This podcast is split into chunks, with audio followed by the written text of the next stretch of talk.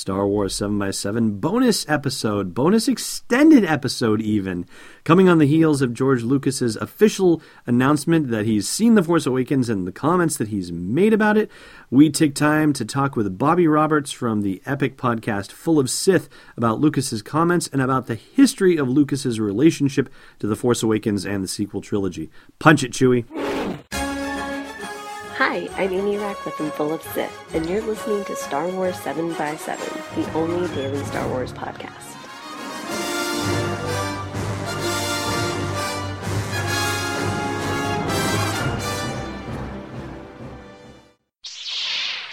Hey, Rebel Rouser. Welcome to Star Wars 7 by 7 I'm your host, Allen Voivod, and this is officially the longest episode that we've ever done. We have done longer live stream video broadcasts from Star Wars Celebration, but this particular interview, this particular podcast, is going to even top out the one that we did with Albin Johnson for episode 501.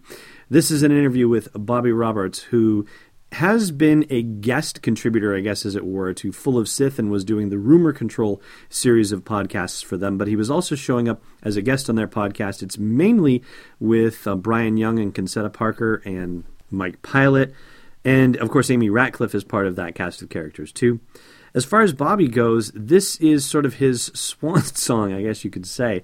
He's actually going to be departing Full of Sith at the end of the year to pursue other endeavors, and yet still says that he will pop in from time to time into the Star Wars universe again. But I'm going to let you discover the reason why this podcast is happening when you listen to the interview with Bobby, but I will at least set up for you what this is all about. If you're a regular listener of the podcast, you know that I occasionally talk from time to time about how Lucas potentially doesn't necessarily understand that Star Wars doesn't belong to him anymore. It belongs to us as fans. And he has a very interesting relationship to the movies and to the fan base as well. And it's come out in a lot of different ways throughout the development of The Force Awakens and the sequel trilogy, and before that, even in the sale of Lucasfilm to Disney. And recently, he's been appearing a lot in the media talking about his relationship to the franchise and colorfully describing it as being like a divorce and filling in that analogy with some uh, very caustic comments, I guess you could say. And I thought that it would be a really interesting thing to look at the history of Lucas's relationship to the sequel trilogy, even going back to the idea that he had planned nine movies all along in the first place. And as I mentioned, Bobby is the guy that I'm getting down with it about. Bobby on the website for Full of Sith, which is at fullofsith.com, describes himself as a semi professional smart aleck, and I'm changing that slightly because we are family friendly here at Star Wars 7x7, a freelance critic and columnist, and murderer of pop culture memories.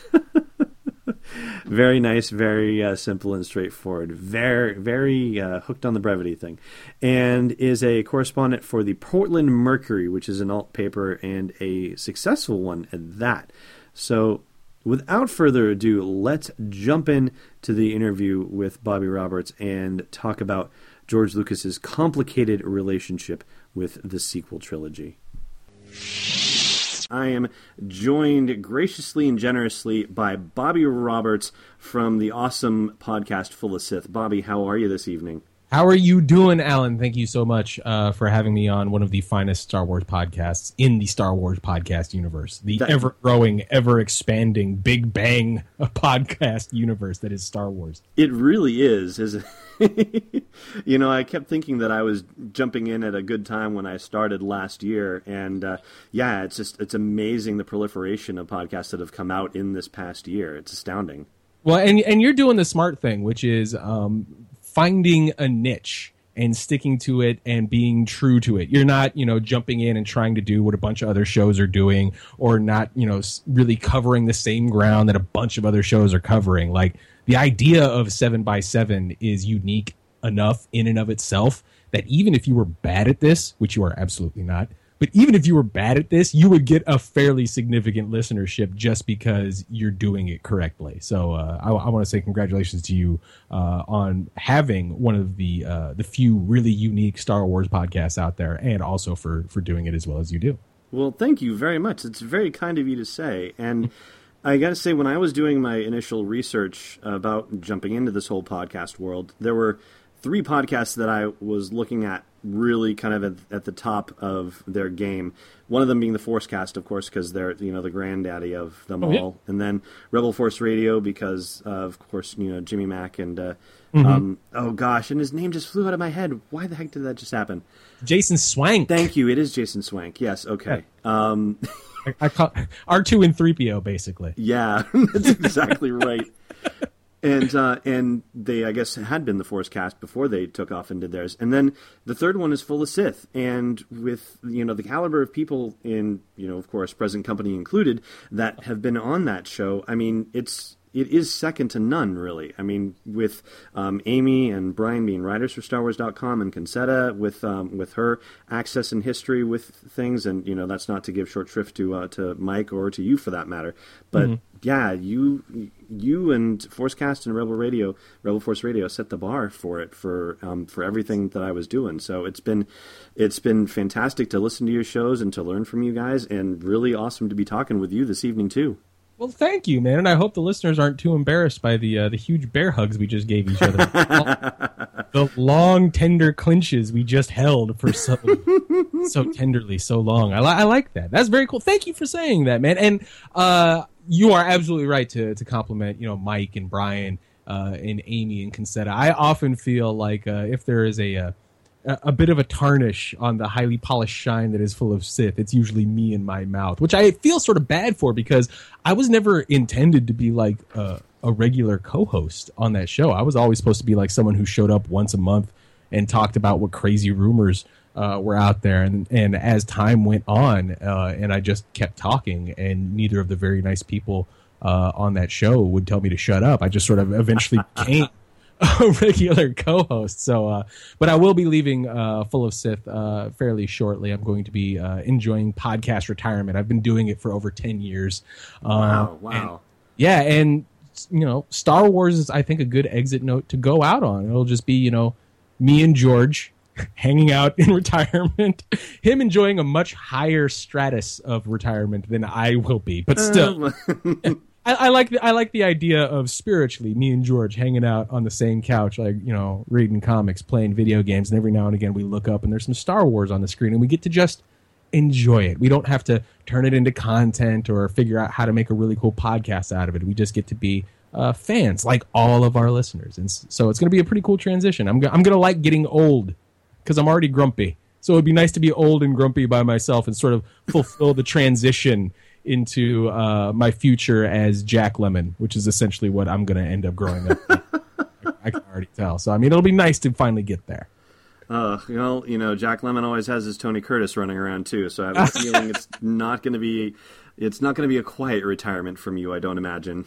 No, well, true, very true. Although I sort of like, once again, we're back to R two and three PO. It's, Yeah. it's, they're very, uh, I don't know, they're very solid archetype, aren't they? Which Yeah. I, I guess sort of leads into what we're going to end up talking about uh, on today's bonus episode. In a way, it does, yeah. And um, I love the idea of, of you and George Lucas sitting on a couch somewhere, just you know, thumbing through, thumbing through comic books and looking up, and oh yeah, there's a Star Wars movie on. Why don't we check this out? because this is kind of what inspired the whole conversation. Essentially, is this idea of George Lucas being able to watch things as a fan. That that's the way he sort of presented things um, back at the at the outset when he sold Lucasfilm to Disney and you and I and Mike Klimo of the Yeah. very notable Star Wars Ring Theory had been having an exchange on Twitter because Lucas came out and gave his thoughts on The Force Awakens, but I don't think we want to jump ahead of ourselves just yet. um, that's what inspired our, Yeah. our connecting here. But we wanted to take this episode with you, lovely Star Wars Seven by Seven listeners, and everybody else joining in from all over the Star Wars universe, to talk about Lucas's history with The Force Awakens because it's really kind of interesting. And, and I think Bobby has a really interesting take on it as well. And so we're going to go through the history of Lucas and The Force Awakens because I think it bears on on all of us as fans as you know as to what we're going to see and how we all enjoy it and how we all relate to these movies, to the original trilogy, and I think it also bears on how we relate to the prequels, especially if you're an original trilogy fan who then, you know, had to deal with the prequels, or if you're grumpy about the special editions, for example, or things like that. Yeah, yeah, Yeah. Yeah. There's absolutely no shortage of things that fans uh, choose to get hung up on with regards to Star Wars, as opposed to um, just sort of accepting that it's there. And that's the sort of that's the sort of decision making that comes into play even with uh, George Lucas himself. Like you can choose to look at him as uh, the old uncle in the corner, the old cool uncle who's going to be making uh, weird movies in his garage till the end of time right. Or you can co- sort of look at him as the disapproving grandpa who's got his arms folded and he's standing at the edge of the kitchen watching the party in the living room and just sort of like they're, they're making too much noise. you can sort of choose to put you know to put him into either of those roles, and I think for a large part of Star Wars fandom, for a very uh, large amount of time that the fandom has, has existed, um, George Lucas isn't even so much a person uh, to them as he is sort of a uh, a projection. I think when I was recently on uh, Brews and Blasters, I was I was a guest on their show, um, and I said there are a lot. There's a huge segment of the fandom that sort of looks at George Lucas le- less like George Lucas and more like one of those stone Zardoz heads. That floats around the landscape and makes proclamations, Uh, and he he's actually got way more of a sense of humor than that. Now, I mean, having to talk about Star Wars and having to be basically associated 100% with Star Wars and nothing but for most of your life, even though you do have other creative endeavors that you do pursue, it's got to sort of grind on you a little, and and maybe it does sort of suck a little bit of the color and the exuberance out of a person, maybe. But I've mm-hmm. always thought that it it doesn't hurt to take George Lucas and the things he says, not so much with a grain of salt, but with the with the knowledge that the man is at his core a very creative guy who looks at the world in a very unique way and is also a bit of a smart aleck.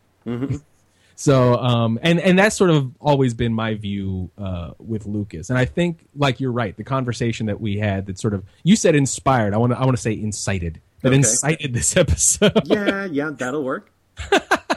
um, that conversation was sort of like um, uh, a demonstration of the uh, the slightly different because I think you and I and Mike actually all have a very similar way we look at the guy who created Star Wars, but they splinter off just enough. And the fan base has been so focused on, you know, getting in fights with itself over how each individual interprets Star Wars on their own that even the slightest splinters on a basically shared perception of a man can cause people to trip up or maybe see things in a in a in a bit of a, a darker or even lighter light. Those those sorts of deals. So did, you- did that make sense, or have I rambled entirely too much already? No, that's. I think that makes perfect sense. Although I guess I, I must say that if you were not privy, you the listener were not privy to our our Twitter exchange, then maybe that puts you in the dark. So True. Yeah, yeah. yeah. um, let's. You know what? So why don't we just go ahead and and and put it out there to begin with, and say that.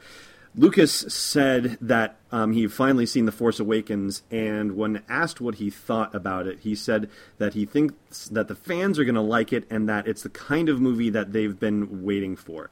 He did not actually say that he liked it, although in an interview with Kathleen Kennedy for The Hollywood Reporter, she said that he saw it and that he, quote, really liked it, unquote. So I think that's fair enough. And when Mike Klimo posted about uh, Lucas's own direct comments, he posted with a gasp. I'm doing the sound effect because it was just he wrote gas or gulp or something like that. I think he said I should- gulp. Yeah, I- gulp. The audible. and that was, and you know, I chimed in and said that was essentially damning with faint praise from Lucas's behalf. And your response was to um, suggest that um, we were taking things, you know, possibly negatively out of something that sounded very positive, which I I absolutely agree. It's definitely very positive.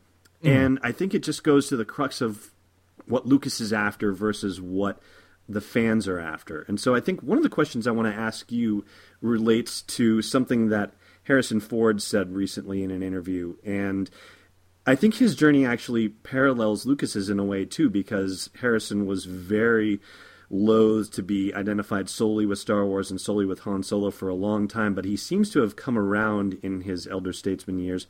But Harrison just recently made a comment about saying that this is something for the fans and that this belongs to the fans, that Star Wars belongs to the fans. And I don't think Lucas thinks of it the same way. I don't think he thinks it belongs to the fans in the same way. But I'd love to know what your take is on that. Um, I think you're absolutely right, and I think that's probably that blank space in between where uh, you and Mike and I were sort of separated by like we were standing. It's a very small blank space. Like we could have just skipped over it.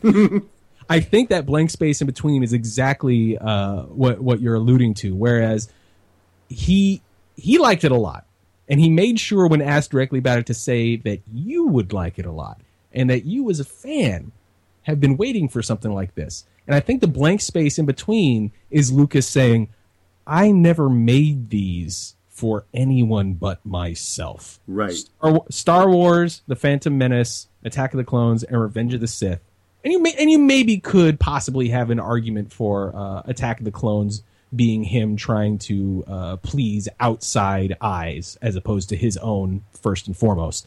Um, but for those four movies, like it's very hard to argue, and even even if you want to look at the rest of his filmography, it's hard to argue that George Lucas didn't make movies for anyone else but George Lucas. That's all he's ever done.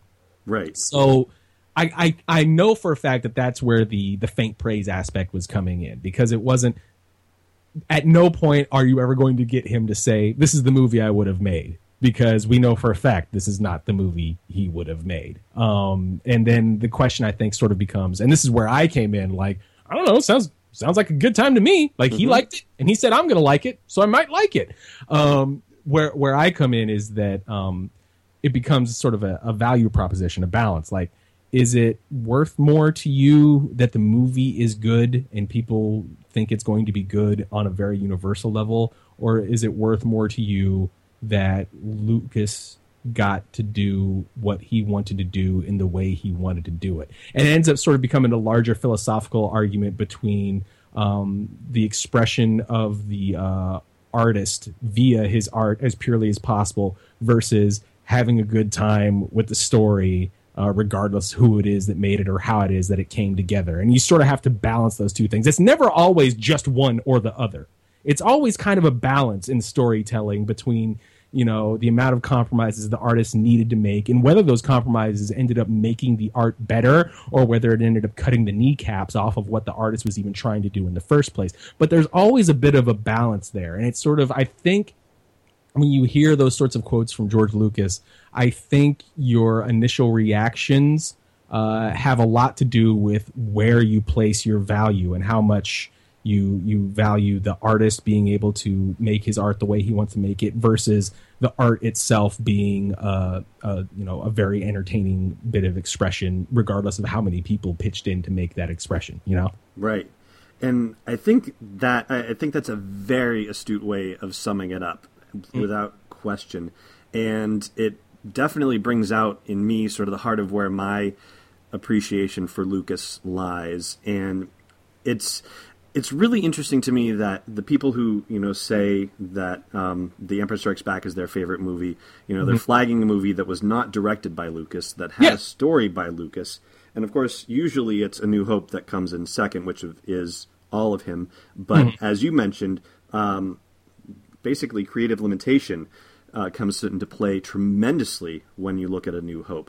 And those ideas of collaboration, creative limitation, I think were truly instrumental to Lucas's success. And I very strongly believe that I mean, the prequels I definitely do not like as much as I like the originals. I don't hate them like a lot of people do, mm-hmm. and I do I do feel like um, Tim McMahon from the expanded fandom verse is often referred to as a missed opportunity, and I think that sums it up pretty well for the way I think about it. Where I just I feel like the stories that he had to tell were very dead on, mm-hmm. and that the execution just didn't necessarily work for me. And so then, by extension, when we've talked about how Lucas is not, you know, getting the stories that he wanted to tell for this sequel trilogy, I'm actually a little bummed by that because yeah. I think he does have really interesting and amazing stories to tell. And if Mike Klimo is right with his ring theory and about how crazy these parallels are that he was creating with um, with the prequels to the original trilogy,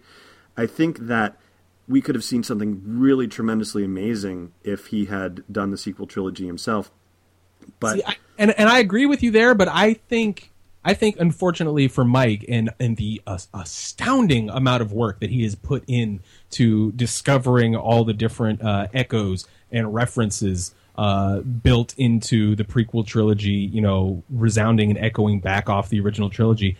I think um, it's it's kind of a missed opportunity that we aren't getting what Lucas wanted for the sequel trilogy, simply because I think the way he would have went about the sequel, and I'm just completely pulling this out of my own keister. I don't really have any evidence of this, just just outside of the way he's talked about it and the way other people have talked about collaborating with him uh, before he sold you know the entire company and handed over his notes. But I sort of got the sense that the Lucas that we've been hearing from for decades now about wanting to make more experimental films and uh, being a little bit more adventurous cinematically, I think he would have fit that into Star Wars. I think the sequel trilogy would have ended up maybe breaking ring theory a little because he would have started to go out there. Like a lot of the prequel trilogy, it was absolutely landmark um, and absolutely, uh, you know, uh, future futuristic in that it sort of developed an entire technological pipeline by which almost everybody makes movies now. Like the way movies got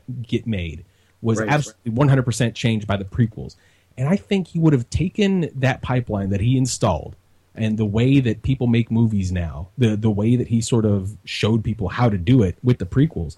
And I think he would have taken that and his more adventurous experimental side and blended the two while still keeping it Star Wars. And that would have been interesting and exciting, but it also would have been a little bit more challenging for Star Wars fans, even more challenging than I think the prequels were. Like it was hard for a lot of Star Wars fans sort of wrap their heads around how differently the prequels felt as opposed to the original trilogy. And I think he would have done something tonally uh, the same way. Like it would have felt maybe a little bit more like the original trilogy, but it would have pushed the envelope as to what you recognize Star Wars being in a completely different way. I'm I'm betting. I Uh, I would totally agree with you. And way back when when we all knew that we were supposed to get nine movies before you know he got through the prequels and said no, it's only six because he'd had enough of all of us complaining to him about the prequels. Yeah. he had said that that that last trilogy that he was doing the word he used to describe it was ethereal and that's always one that I never was able to walk around holding the definition of ethereal of ethereal in my head. So that would mean extremely delicate and light in a way that seems too perfect for this world. Mm-hmm. Which sounds like it would actually fit in very well with the way that you're thinking about how the sequel trilogy would have been if it was in Lucas's hands. Yeah, like there was a, an early draft of Empire Strikes Back written by Leigh Brackett, and everyone knows that almost nothing from that draft, in fact, I think flat out nothing from that draft actually got used uh, in the final version. Um, Lucas ended up writing another two or two and a half, maybe even three drafts before handing it over to, to Larry Kasdan, and then Kasdan, you know, took it to the hoop.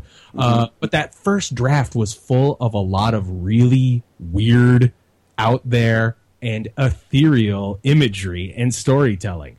Uh, and I I could see I could see him going back to that. I could see him, you know, mining a lot of those old notebooks, but instead of going back and looking at, you know, how he did things in 74, 75, 76, I could see him going back to that era, you know, 78, 79, um, and seeing if he could bring that into the 21st century and, you know, make it a little bit more off kilter.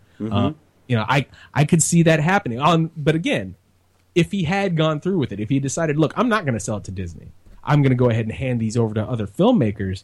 But my idea as to what the sequel trilogy is going to be is actually the idea that's going to get put on screen. I think it would have been ridiculously interesting, but it might have been it might have been challenging and maybe not as satisfying as what I'm fairly certain we're going to get with Kasdan and uh, Abrams and even a little bit of Arndt still in the mix. I think that's going to be a much more solid representation of what a lot of people classically recognize as Star Wars. Like right.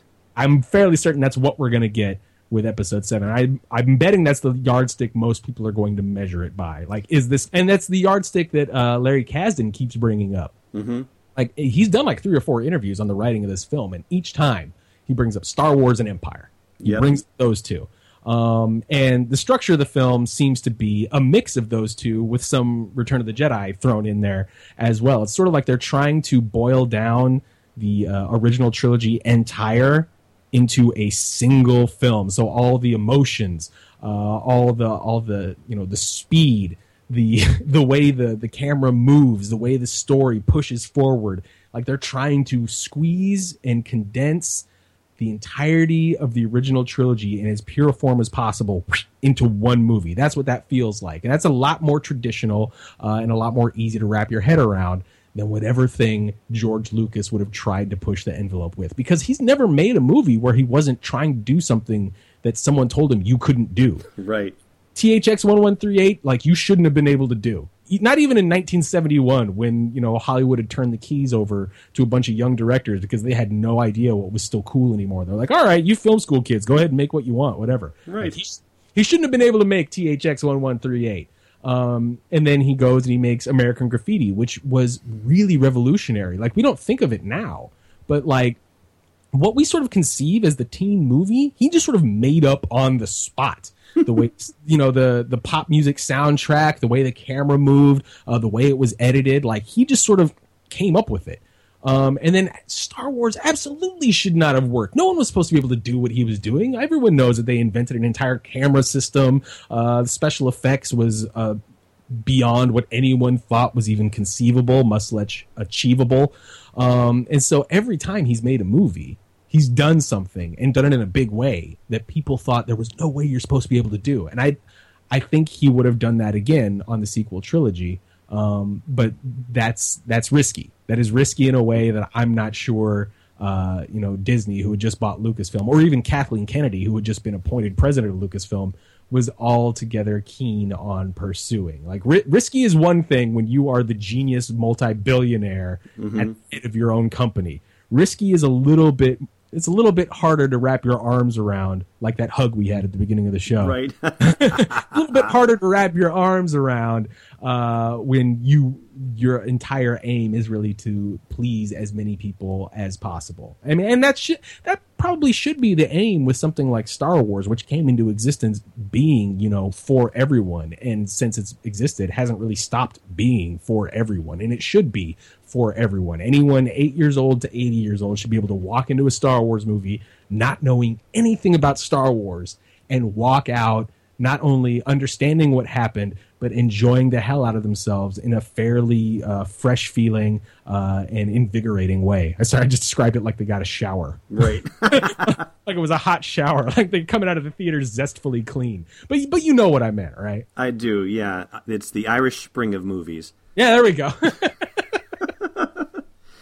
All right. Well, since we've kind of been nibbling around the edges about this, let's, for the listener that isn't familiar with the whole saga, as it were, of how The Force Awakens and the sequel trilogy came to be, this is, as I understand it, the history of it coming to fruition. And by all means, correct me, add, edit, addendumize, however you like uh, to chime in on it.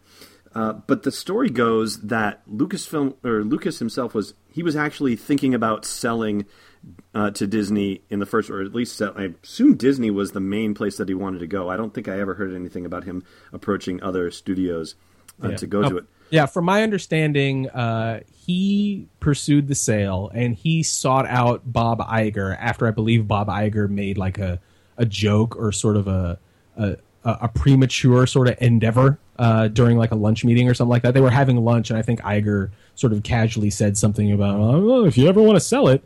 Um, and then I think like it was like a, a year later, less than a year later. I'm fuzzy on the timelines. I'm going off memory right now, but I do remember that there was an article, and it was basically like Lucas decided he was going to sell, uh, and then he went straight to Iger. Like he didn't field any other offers, which got 20th Century Fox actually sort of upset. I believe Like- it. Yeah. Worked with you for six films, you don't even swing by. What the hell, man? Uh, but yeah, he went straight to Disney, so that was that was him. Lucas initiated the sale. Like Iger brought it up, but Lucas was the one who was like, "All right, it's it's time to do this. Let's get down and dirty, nitty gritty. I'm going to sell you Lucasfilm uh, for cheap, for super cheap." Yeah. Four billion. Eh. Yeah. Well, I mean, it does. Four billion sounds like a crazy amount of money, but then I think like Candy Crush just sold for eight.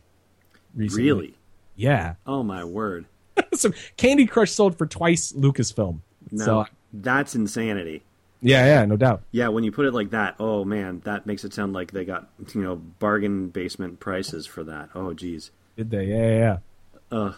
But as part of his cogitating over the sale, he actually started working on treatments for the sequel trilogy because, in his rationale, I think the article was in Bloomberg Business Week, if I remember correctly. Yeah. Um, he believed that he would be able to sell it and you know probably sell it for more money also if he sold it with the ideas for the sequel trilogy in place so that way Disney had somewhere to go with it. Mm-hmm. And so he had hired Michael Arndt, and he'd also hired Larry Kasdan at that time to help him uh, with treatments for the sequel trilogy itself.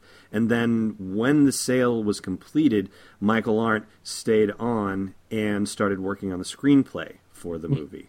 Yeah, that that is all correct. And actually, an added wrinkle um, that Kasdan sort of threw in. I'm loving Kasdan's interviews. By the Yeah. way, for the like he just doesn't care. He No, just- he does not. And one of the details he brought up is that um, Lucas not only had sort of uh, an outline and plans for the sequel trilogy, but he had, I guess, rough outlines for some of the spin-offs too. Oh, really? I don't think I'd seen that. Okay. Yeah, like Kasdan essentially signed on initially not to help develop the sequel trilogy, but he signed on because Lucas had him go up there and pick which one of the spin-off movies he wanted to write. So Kasdan is only in the room because he wants to make a young Han Solo movie. Right, that I had heard about. Yeah. And I think But- I've read different interviews with him where in one interview he says that he asked if he could also kind of hang around uh, Mm. episode 7 and consult on it. And another interview where he said they asked him to, Yeah. you know, hang around and consult on it as well. Yeah, but so either way, um, when the thing got sold, and I think it was only like two or three weeks, or maybe three or four weeks. Uh, Kasdan says it's only weeks though. Right. Uh, after he jumps on, and Arndt has already been there and started to working on stuff. The the thing I heard is that he had sort of written up um, a big treatment, like a fifty page treatment for the entire sequel trilogy, based on the sort of outlines and the notes that Lucas had provided, and that's what got him the job to write Episode 7 And so he sells it, and then Arndt uh, comes along with the package, like I'm going to develop seven.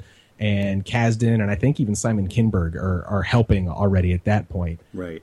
but they can't quite lock down what they want the screenplay to be. So a lot of really good ideas are coming out. and Some of those ideas are based on uh, Lucas's stuff, but I believe at that point, before Abrams comes on, Disney and Kathleen Kennedy have already decided to not go with that outline. So the outline that that Arndt writes, or the work that Arndt did via Lucas's notes, gets him the job, and then once the Disney sale is made, shortly afterward, Disney decides that whatever you were working on, like you better find something cool to salvage from it because we're not going in the direction he's going. We're going to use some of these ideas probably. And right. It turns out like a lot of those ideas, maybe not a lot, but those ideas did get used. But uh, yeah, at, at some point shortly after the sale, um, Lucas's notes, while they came along with the sale, um, weren't really used past whatever Arndt had already sort of synthesized them into. And there was a Vanity Fair article, and I believe it was the June issue this year, where part of it talks about the the background of that story, and part of it also has stuff from Kathleen Kennedy, where she says that the changes that they made were sort of just things that happen in the developmental process, and that it wasn't anything major or extraordinary or anything like that. And there's unquoted sources saying that the treatments originally focused on teenagers, and that was making Disney uncomfortable because of the prequel trilogies and how it focused on Anakin and Padme at you know, younger ages, and that Disney wanted to age up so that way it would be more in line with where the original trilogy was. Yeah, yeah, that was definitely. I that still has not been confirmed, but I. It seems like the idea of the the main characters in this movie, you know, Darth Vader's grandchildren, as as Lucas kept saying, those, those, "What's up with the grandchildren, JJ?" Um, That like, was a uh, very credible impression there. I like that. Thank you.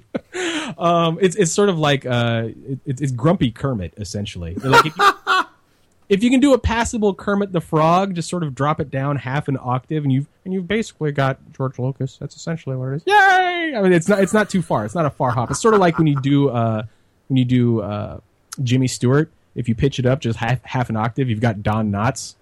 Ooh, interesting. It's one of those. Uh, with, with, with, with Jimmy Stewart, you kind of keep it down here and, and it's throaty. But if you if uh, if if you want to make Jimmy Stewart sound crazy, all of a sudden you've got Don Knotts and it's freaky out here. Oh my goodness! And nobody listening under the age of thirty has any idea what I'm doing right now.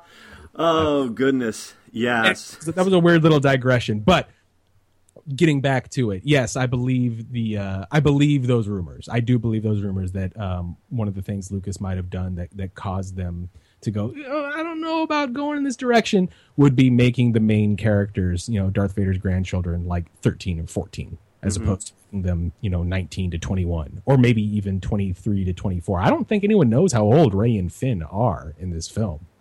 I don't think so either. Although I think I have read things here and there that describe them as being in their early twenties, but whether Mm-hmm. that's actually credible information, I'm not sure. But Well, and, and ages in Star Wars are hard to pin down too because Ben does not look as young as he's supposed to look in Star Wars. Mm-hmm.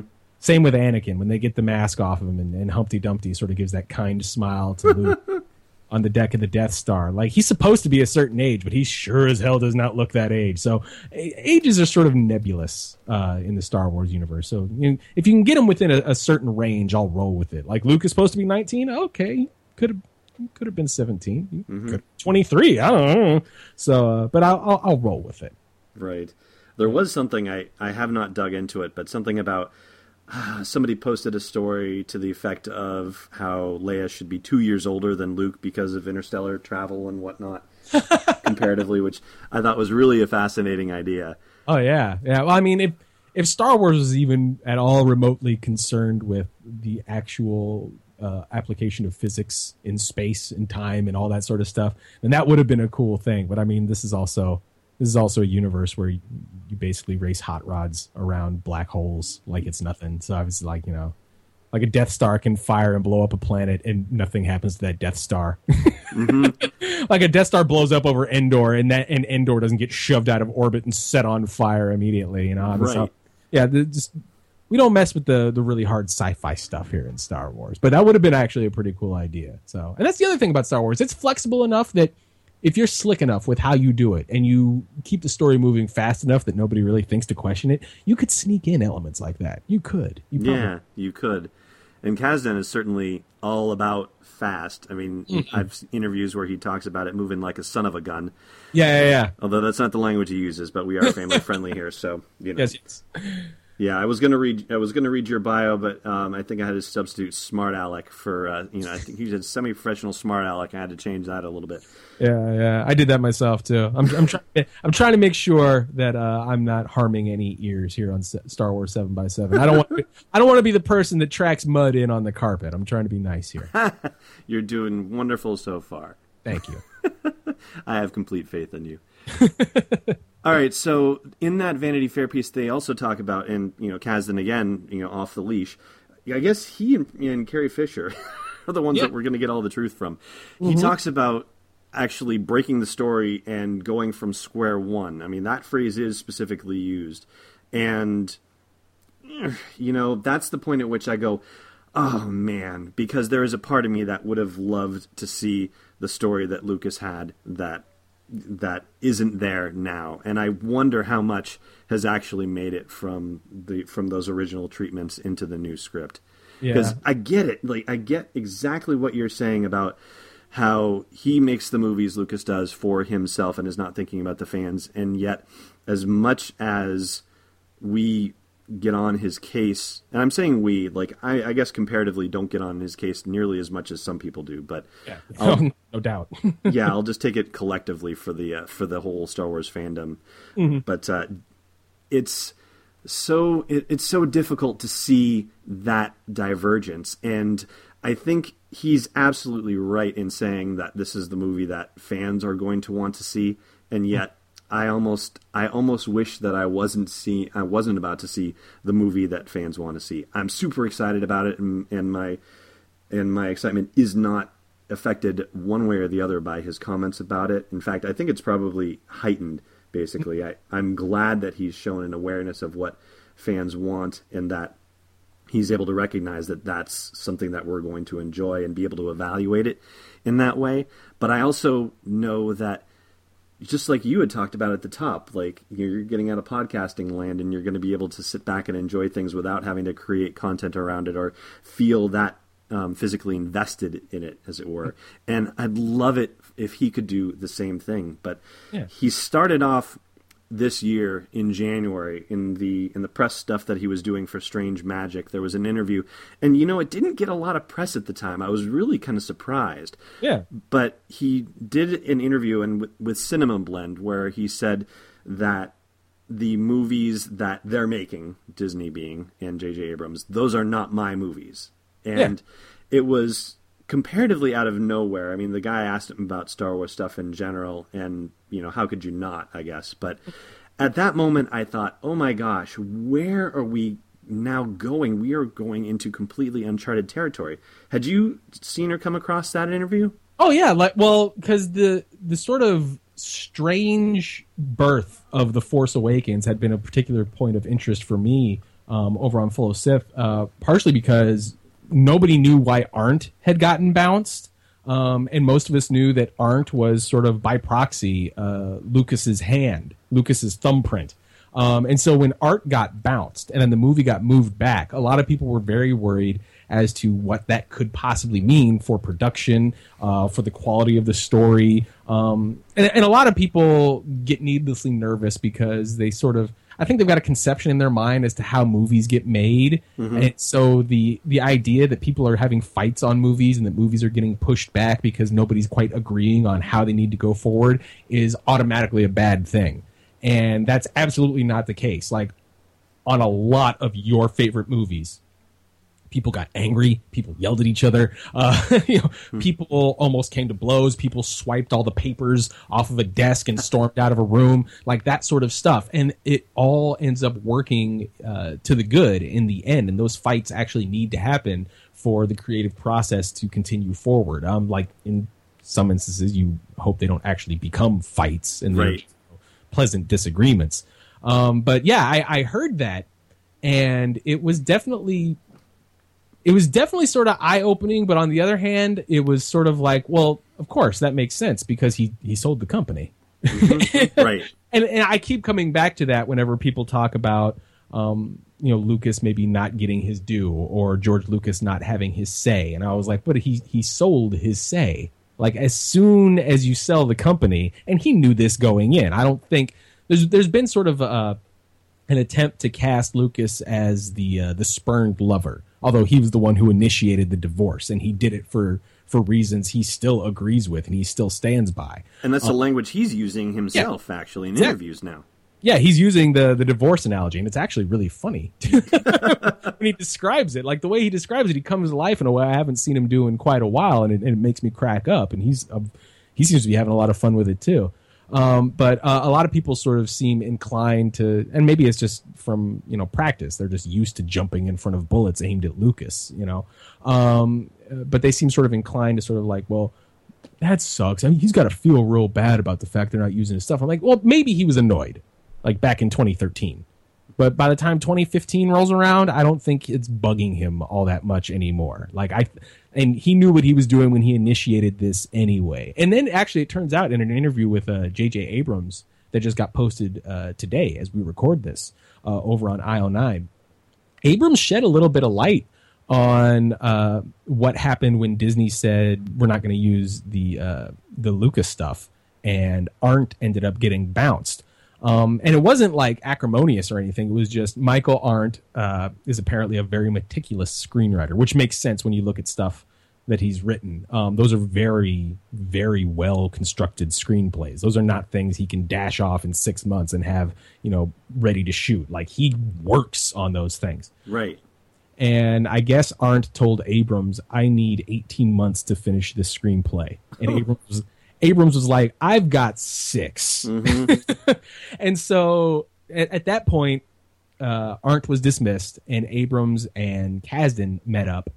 And Kasdan absolutely said the square one thing. He's like, "I want to go back to square one. If if I'm going to come in and I'm going to write a Star Wars movie with you, we're starting from square one. And then at that point, Abrams told him, and this is what I think is going to be reassuring to fans who want to make sure that some of Lucas's uh, artistic vision from 2012, 2013 is still going to eke its way into the script. Abrams told Kasdan, okay, we'll start from square one, but I'm telling you right now, there's a bunch of stuff from those Arndt ideas that we that we mined that is going to pop back up, and we're going to have to figure out how to reincorporate it because there's too much good stuff in here for me to completely abandon 100%. And he was referring to stuff like uh, like the stormtrooper abdicating his post and the young woman being at the center of the film. Like he he specifically cited those two instances. Now I don't know what else from the Arndt story meetings ended up making its way in. But Abrams was actually the guy making sure to shepherd as many of those Michael Arndt slash George Lucas ideas into the new story as possible. So Kasdan was 100% voice of the new. You bring me something, I can synthesize it, and here are my ideas for what a new Star Wars movie would look like. And Abrams was like, I have my ideas for what a new Star Wars movie would look like, but some of these ideas that I came up with earlier with with Arndt and Kinberg, I'm bringing these in, and we got to figure out how to make them fit. So when Lucasfilm issued their statements after Lucas's, you know, they're not they're not making my movies. They didn't use any of my stuff. Um, shrug. I don't know what you're asking me about Star Wars for. I'm trying to sell you strange magic. um, when when Lucasfilm was like, we're not quite sure what he's talking about. Like we're still using his stuff as a blueprint, really. Um, they were not lying. Um, it's just the blueprints that ended up making it into the Force Awakens, essentially, according to to Abrams here, got in because Abrams was like, we came up with too many good ideas, some of them based off Lucas's stuff, um, and there's no way I, I was going to discard them. So, so that's that's kind of an answer, and it came in that uh, that article. I think it was at IO9 uh, today. I, that article at IO9 actually sheds a lot of light on previously unanswered questions regarding how the story uh, came together and how you know Kasdan and Abrams sort of broke the story. So there's definitely some Lucas influence in there, but uh, it doesn't seem to be like there's enough for him to get a story by credit. Mm-hmm. Okay. But, but certainly enough for Michael Arndt to get one, apparently. Yes, Arndt is still getting a screenplay credit, and I think that has something to do with the rules of the WGA. Like, if you if you begin a script, mm-hmm. if you don't actually turn in a completed draft, and from what I understand, he never actually did turn in a fully completed draft. A draft never got finished on Arndt's watch. Right. Um, Kasdan said something along those lines. But even if like you start it and if and enough of that survives, more often than not, the WGA is going to give you at least partial credit just for making sure you got the ball rolling. Like Abrams and Kasdan would have had to rewrite that to such a significant degree to make sure that Arndt did not get a credit. And it could just be that Abrams was like, we spent too much time in the trenches and even though he couldn't get that script knocked out in the time that I wanted him to, um, these ideas were too good. You know, sort of like how Lucas got Leigh Brackett credited on Empire Strikes Back, even though like not a word of what she wrote mm-hmm. actually made it into the movie. It might be something along those lines. I am curious to see what what credit Lucas gets because it's not on the credit block on the poster, and it's no, not. it's not. Yeah, that's shocking to me. And it's not on the credit block in the uh, the trailers either which tells me that if if it's not on either of those two things, he's probably not getting a story by credit. But he could get something like you know based on creator uh, characters created in Star Wars or based on Star Wars by George Lucas. I yeah. see that popping up, but I don't think he's going to get a story by credit. I don't think that's going to happen. But Arndt got a credit, which I was actually really happy to see when the poster dropped. That was one of the first things I noticed. I was like, yep. his name's still on it. Awesome! I was happy for that. I'm happy for that dude. Yeah, me too. And I think you, when you talked earlier about how you know things happen in Hollywood behind the scenes and what impression we all have about it, that it may be very different. First of all, yeah, I'm I certainly hope that people are as passionate about the creative process as we hope them to be, and so swiping mm-hmm. papers off desks and and slamming coffee cups down and all that stuff. Like I hope that's happening. And uh, the same thing happened with um, with Rogue One in development now, where Gary Whitta did the first draft of the screenplay and then was done after a year and there were a lot of people who were like oh no he's getting kicked off of what's going on and that's you know two in a row now where the first writer got kicked off and it was mm-hmm. just he was just moving on he had done his his time getting a script ready to go at least for a first draft and then they and they said all right yeah i'm off to do my other thing with mark millar and whatnot yeah. and now it's chris Weitz and, and so forth so yeah it's a it's definitely a different kind of creative process than I think most people really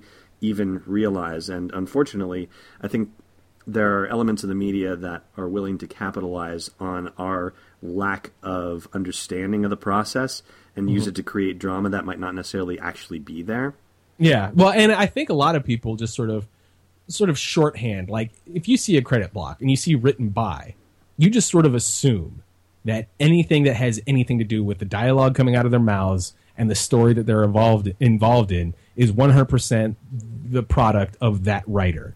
And that's not how movies get made. That's absolutely not how No. movies get made. Um, and I, I think a lot of people are just sort of like, you know, you, you see it happen with people like uh, Damon Lindelof. Mm-hmm. That that's a that's a writer who is known by name, and that doesn't happen very often with uh, with screenwriters, honestly. Um, and a lot of people sort of feel like they can identify uh, a Lindelof story just based off, you know, what the people are doing in the story and how they're acting. And there's there's elements of truth to that. There are things that you can spot in an episode of The Leftovers, an episode of Lost, in Prometheus, that absolutely 100% you go, that seems like something Damon Lindelof would have come up with. Mm-hmm. But there's a lot of stuff in Prometheus, for example, that you could, you know, go, that seems like something Lindelof came up with. And then you watch the behind the scenes and you realize that's 100% Ridley Scott, you know? And there's a lot of examples of like that in movie making. Like you can even go back to Star Wars. There's a lot of stuff that came out of a lot of the characters' mouths that George Lucas didn't actually write. Uh, Willard Huyck and Gloria Katz wrote it, you know? And the way scenes played out was not how either Lucas or Huyck and Katz wrote it. It was something that sort of came up on the set at the time in a collaboration between the actors and Lucas. And Empire Strikes Back is an even better example of that. Like Lucas very much had a strong input into that screenplay, and a ton of the story beats of The Empire Strikes Back are 100% George Lucas. And then the way they actually got interpreted on screen are, you know, 50 to 75% Irvin Kershner and Harrison Ford. Right. Uh, on top of, you know, Peter Suschitzky, who's lighting the thing, um, you know, not necessarily by Kirsch's, you know, orders. Like Suschitzky comes up with an idea on how to light it, runs it by Kershner. Kershner's like, that's a pretty damn good idea. Let's go ahead and do that. And then they go to set the shot up, and then Harrison Ford's got an idea as to how his character needs to move through this scene. So he and Kershner go off and do something. And it's still, when you see that moment, if you're the kind of person who just sort of looks at the credit block and goes, okay, you would give all of that to George Lucas and Lawrence Kasdan, and it turns out like 15 other people are just as responsible for how that one moment of film played out. You know, so I think I think there are a lot of uh, prejudices and uh, and sort of biases that come into play when you look at a credit block and try to judge an entire movie off that. And it's just sort of a an easy shorthand for a lot of people to sort of feel like they know what they're talking about when they get in conversations on the internet. Right. And Harrison Ford that just put me in mind of his very you know famous comment about uh, how he said to Lucas, "You can write this stuff, but you can't say it." And uh, Yeah, so I mean, some just because something has written by on it doesn't mean all the moments in that movie were actually written by that person. Uh, yeah. And so that brings up another thing too with Lucas's recent comments, uh, where he talks about feeling like he would have wanted to be a dictator on the movie, or that that's kind of how he thinks about the movie making process now, and that it wouldn't have worked to have him just partially involved in the Force Awakens and standing over somebody's shoulders, and he just says, you know, you're either the dictator or you're not the dictator, but he wasn't that for Empire and he wasn't that for Jedi, and yet those are two of the most beloved ones. And I don't get the idea that he was really a dictator in that sense on Star Wars, aka A New Hope, as well. And yet he probably was much more the dictator with the prequel trilogy. So, I mean, first of all, do you agree? Like, do you think he was much more the dictator than not in the prequels? And second of all, do you think that maybe that's another reason why there's this schism happening with um, Yeah. with Lucas versus the Star Wars films and and the progression of the sequel trilogy? See, I think when he uses the term dictator, I don't think he means so much uh, on on the sort of granular decision making uh, level that goes along with day to day filmmaking. I think he's speaking, uh, and this is, I think, one of the weird little disconnects with uh, original trilogy fans and the prequels when it when it gets down to that. Not to say that there aren't obviously original trilogy fans who also love the prequels, but I think part of the the schism is that when Lucas started writing those movies, the uh, the place he was in his life was vastly different than where he was when he was writing Star Wars and Empire and overseeing Jedi. Oh yeah.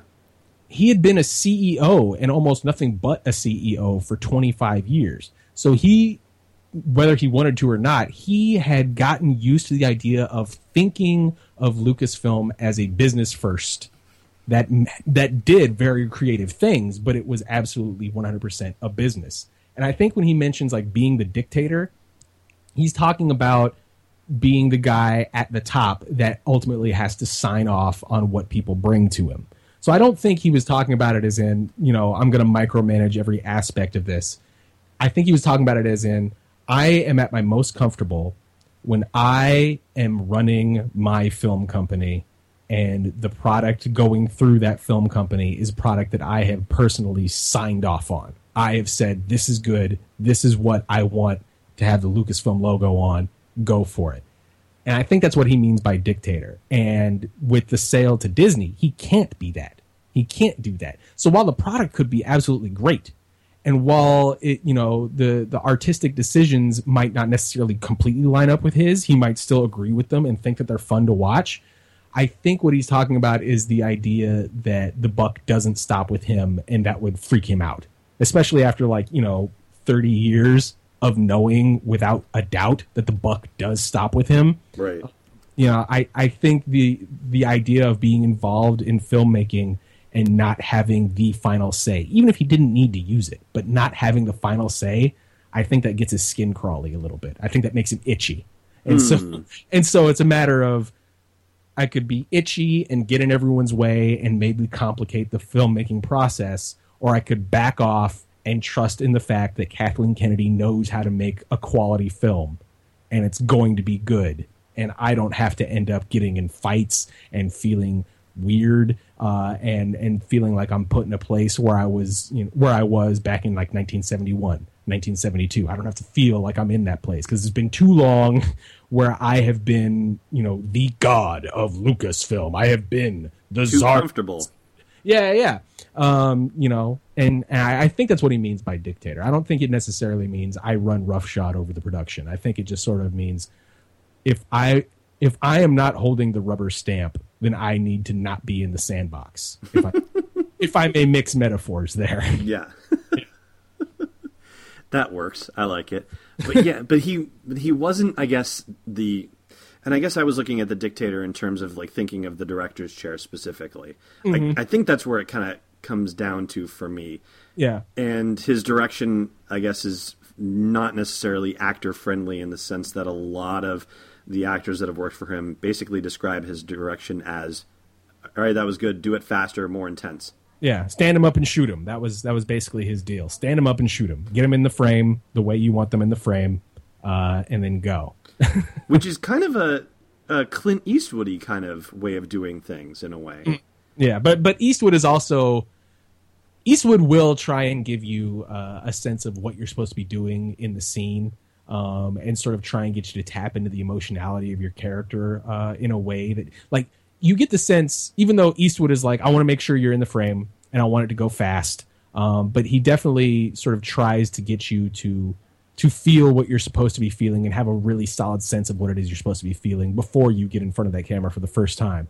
With with Lucas, uh, from what I've read, it's not so much that. It's that you you kind of get up there and he blocks you out um, and then you know what marks you're supposed to hit, and then you do it, and it's only after you screwed it up the first time that you sort of get an idea of what it is he wants you to do. And even then, he might not actually tell you. One of the famous stories from the making of Star Wars was Mark Hamill not having a real good grasp on what it was Luke was supposed to be as a character.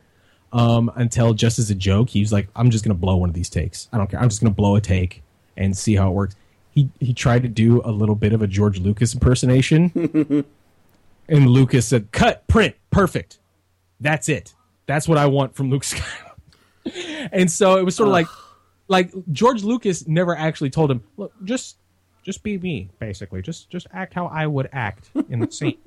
he didn't tell him that. It was something that that Hamill sort of had to intuit from Lucas being on the set and occupying the same space with him. Um, so yeah, that definitely does show a, a, bit of a difference in, in directorial style. I, I I do think that's a pretty decent sum up of uh, the two ways you could look at it. I was looking at his dictator comment from an executive standpoint. You were looking at it from a director's standpoint, a directorial creative standpoint. But I, I, do think that there is a, a lot of value in, in the way that you approach that too, because I do feel like you you have a very important piece of the puzzle there with mm. You know him having run the company and he is looking at it from a business standpoint and there of course all the you know famous you know stuff about him looking at the merchandising situation of Return of the Jedi and wanting to you know capitalize on that and yeah. you know that comes at it from a very business sort of mm. standpointy thing and not necessarily being comfortable with the level of improvisation that was happening on the Empire Strikes Back. And yeah, yeah maybe he's just spent too much time in his ivory tower for all intents and purposes. yeah, like well, he he knows how he wants a thing to be, and mm-hmm. he wants to be able to say yes, do it that way, and that's part of why we end up getting excited when he is going to do a new project because you know it's going to be unique and it's going to have his own uh, you know personal vision attached to it, and you're going to see something that you wouldn't see from any other filmmaker because he is his own executive, and as that executive, he's going to let George Lucas, the filmmaker, do whatever the hell he wants. Like a lot of people uh, try to try to sort of frame the way the prequels were made as saying that George Lucas was surrounded by yes men.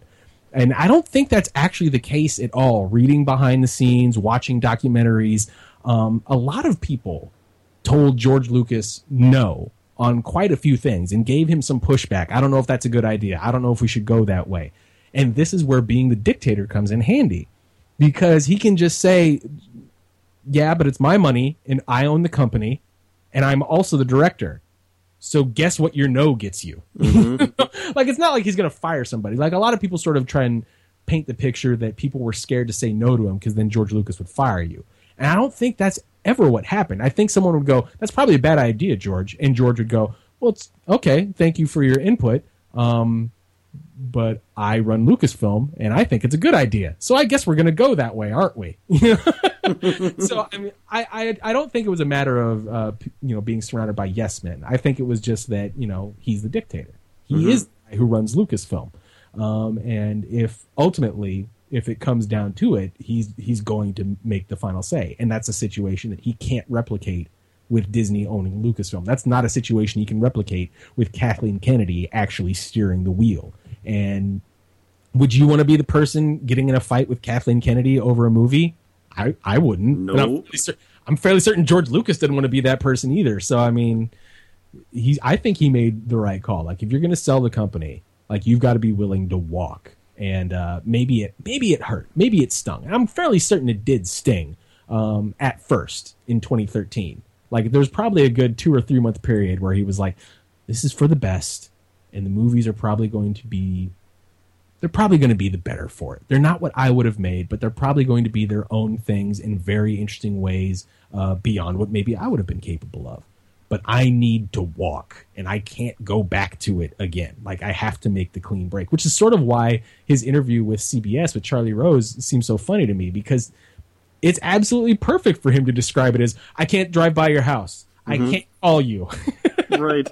If you're in a room at the party, I got to sit way in the back in the corner and try not to make eye contact with you. Like that's funny to me, but you know he's got to be over it in order to even make those jokes on national television you know? So i don't think it's i don't think there's anything there's no ill will there. It's not acrimonious. I think it's a, a perfectly lovely wonderful divorce that he initiated you know?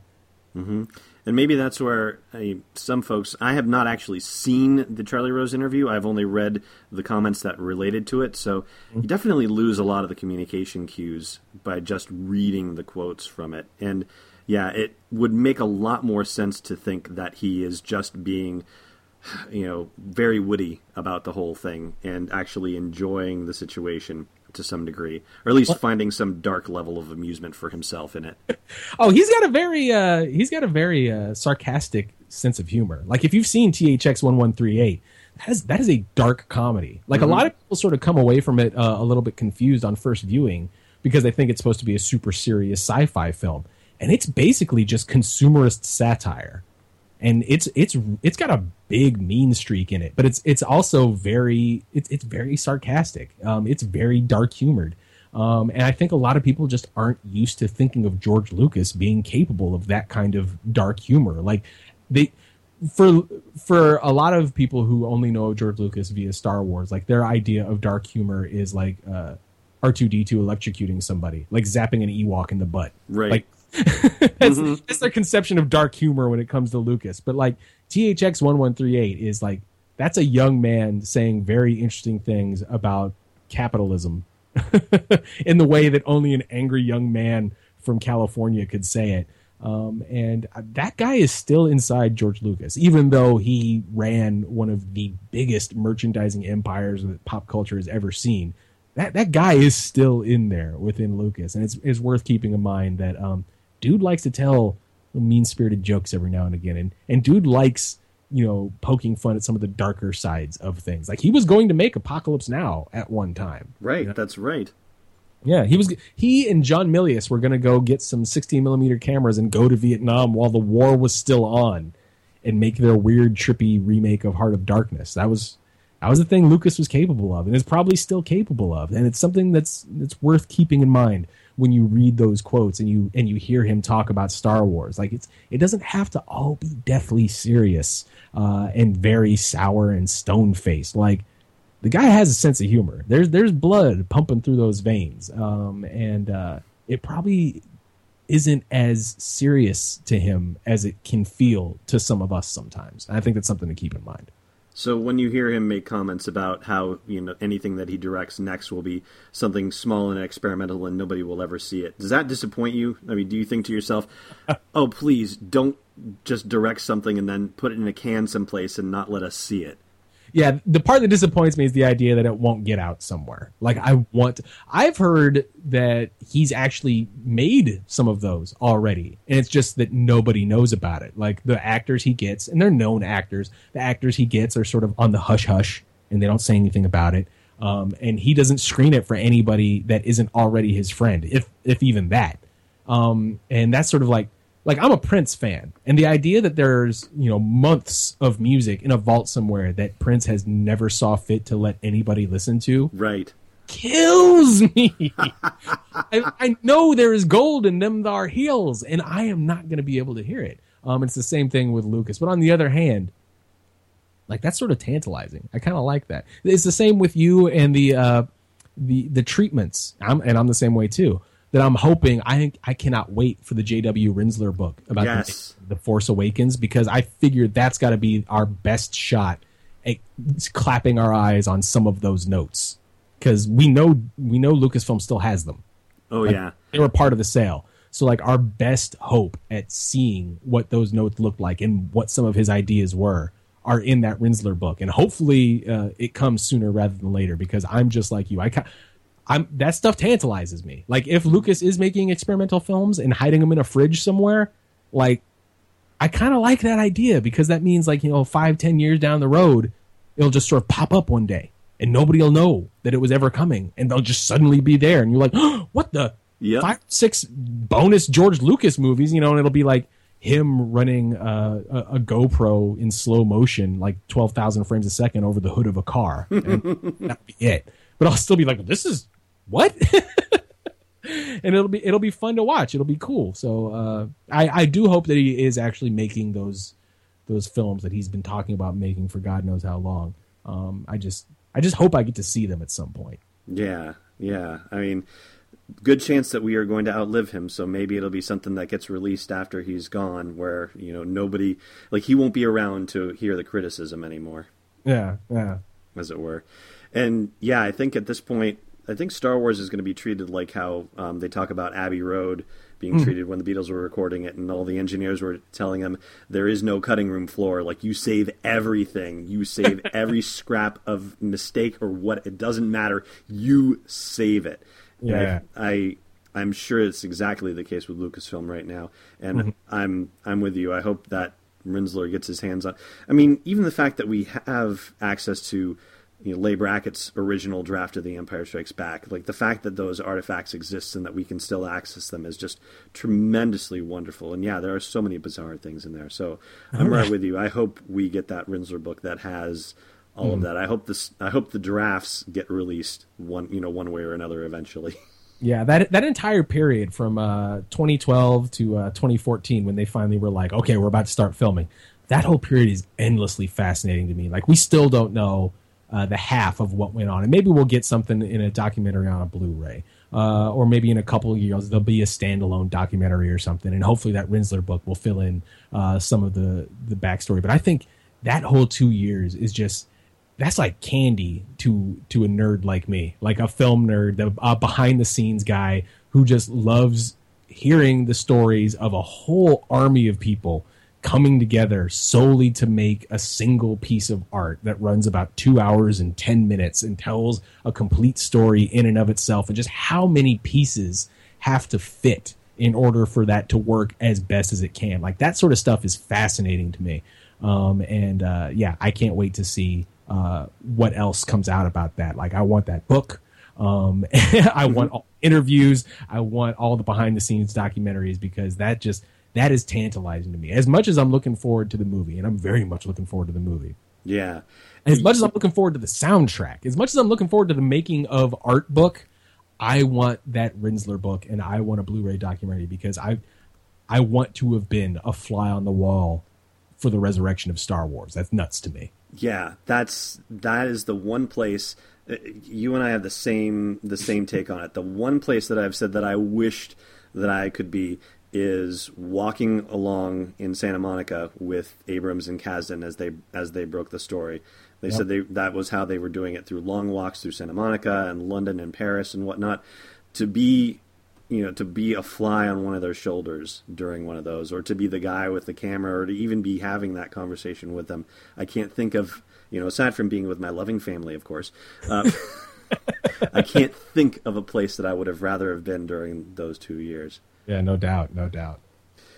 All right. Well, I think we have tested the um, the limits of Star Wars Seven by Seven listeners who are used to seven minute broadcasts, and we are over an hour now. I, am so sorry, you. No, guys. you do not have to apologize at all. Um, I, I've had a wonderful time talking with you, and I certainly think and hope I, I can't imagine why our listeners would not have enjoyed the heck out of this. You've been a fantastic guest, and I'm so grateful that you said yes to coming on, like spur of the moment, just right in the middle of that Twitter, you know, incitement to riot. no, that's that's the best way to do it with me. Just ask me to do something, and before I have any time to think about it, I'll typically say yes. So I was happy as hell that you asked me um, you were like, wait, wait, who's running the Twitter account? It's like it's it's Bobby, obviously, because he's the one who can't even fit 140 characters into 140 characters. So obviously, it's that guy. you and me both. Again, like I think I wrote five tweets to get one idea across. Like, exactly. Yeah, yeah. And uh, no, I was I was happy that you asked me, and I'm uh, real happy that you had me on. Uh, that you didn't back out. That you didn't get cold feet. you didn't come to your senses like I shouldn't have that guy on. That's oh, a bad please. call. Oh, please. So no, thank you, thank you very much for having me on. Uh, this was this has been a real fun podcast. Uh, and uh, again, seven by seven listeners. I'm I'm sorry, it was, it was closer to seventy by seventy, but yeah, it's, it's kind of how I do. All right. So for um, everybody listening who is not yet familiar with Full of Sith, um, will you please let everybody know how they can best get in touch with your awesome podcast? Oh well, uh, you can go to fullofsith.com, and that's uh, the plainest straight ahead route. Um, if, actually, if you go to uh, twitter.com slash full of Sith, there is a pinned tweet, and if you click on it, it will expand out into another eleven tweets underneath it in a uh, finely organized playlist. Um, and that is essentially what we're calling the Full of Sith Greatest Hits mixtape. Mm. Um, and that should basically be a decent Whitman sampler as to how Full of Sith works as a podcast. So you don't have to just pick one and and hope you land on a good one, or you know comb through the archives and and make yourself dizzy with the wide array of choices. Like there's ten episodes and what I'm calling bonus tracks, and that gives you a really good idea as to how Full of Sith works. Like there's an interview with Freddie Prinze Jr. There's uh, an audio essay called Last Gasp. Um, there are uh, you know reviews of the comics in there. There's a discussion as to what it was Darth Vader was actually thinking when he when he took Luke to see the Emperor. Uh, you know, sort of in depth uh, probings into motivations, little moments that make the Star Wars uh, saga work the way they work, those sorts of things. So I would suggest, even if you don't have Twitter, you can still see it. Uh, go to twitter.com slash full of Sith, all one word. Um, and then sort of hop around that mixtape. And uh, if you like what you listen to there, just subscribe at that point. Go to iTunes and subscribe and uh, fill your ear with about an hour a week of Star Wars loveliness from uh, Bryan Young and Amy Ratcliffe and Mike Pilot and uh, myself for a short time. for a short time, a limited time only. and that's a fantastic idea about the pinned tweet thing. I think I may have to borrow that. I've got 524 episodes. Actually, 524 is going to drop tomorrow from when I record this, so it would probably help to create a, uh, a mixed sampler at my at my yeah. stage of the game for people. Yeah, no, no doubt. So yeah, do that, please. and congratulations on on your wonderful tenure with Sith, and the best of luck to you in your next creative endeavor, whatever mm-hmm. that may happen to be. Yeah, Lord, I'll, I'll figure it out eventually, probably. but uh, as we were talking about at the top, or actually, I guess we were talking about this before we started recording, that uh, you are not going to be going away. That we will probably still be hearing you in podcast land and on Full of Sith um, from time to time. Yeah, as, and and yeah, and other and other shows. And actually, uh, if you want, if you want to get risky, uh, you can try and have me back on, and we'll see if we can actually fit a show into seven minutes. I, I, I can do it. I can't. People don't think I can do it. I can do. I can do it. I, I, guarantee you, I can do it. So I know how to do it actually, and I did it with Amy actually. Uh, yeah, yeah. During um celebration, where it's just I just ask you one question. I, I don't know. I think maybe we should try and challenge ourselves. Like, give it four or five months. Give us time to uh, to recharge and refresh, and then see if we can get through three questions and the trivia segment in seven minutes. You and me. I bet we can do it. I bet you're right. I bet we can do it. through heavy post production editing. I bet we can do it. All right, man. Well, thank you. Thank you very much, dude. Absolutely. And everybody listening, thank you so much for tuning into this bonus episode of Star Wars 7x7, and we hope you've enjoyed it.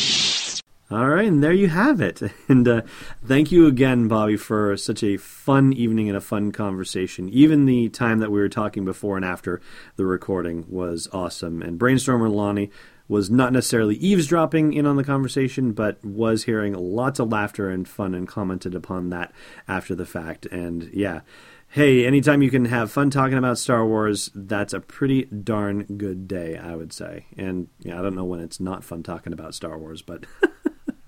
I digress. We're going to have a quick break, and then I've got something to share with you afterward that you're probably going to want to hear. Hey, Rebel Rouser. If you've got a business that you need to get in front of a bunch of Star Wars fans, then I've got an idea for you. I'm looking for a sponsor to get the entire Star Wars 7x7 team over to London for Star Wars Celebration Europe next July. And we get a ton of exposure when we do Star Wars Celebration podcasts. Not just the regular episodes, but the bonus stuff, and all the in person stuff too, not to mention all the live streaming video we do. So if that's something of interest to you, then reach out via the contact form at sw7x7.com and let's talk. Hey, welcome back. All right, here's what we got to share with you. There was a comment from Bobby during the interview about an article on io9.com that talks about the development of the script of The Force Awakens and suggests that Lucas's ideas and Michael Arndt's ideas may not have been entirely lost. And so I wanted to share with you a couple of choice quotes from that article so that way you could get a better sense of what we were talking about. This happened during the big press conferencey junket panel discussion thing that happened with Mindy Kaling over the past weekend, and I'm going to read to you, if you don't mind, some selections from the article filed by Germain Lussier on IO9. Here we go. Abrams confirmed that Star Wars creator George Lucas provided outlines for the films before Abrams came on board, but quote, Disney had determined they wanted to go a different direction, unquote. That direction was developed over the next six to eight months, basically the better part of 2013. Abrams, Kasdan, Arndt, and others came up with a structure and lots of elements everyone loved, but Abrams said, quote, some things were still unsolved, unquote. At that point, they hit a bit of a bump.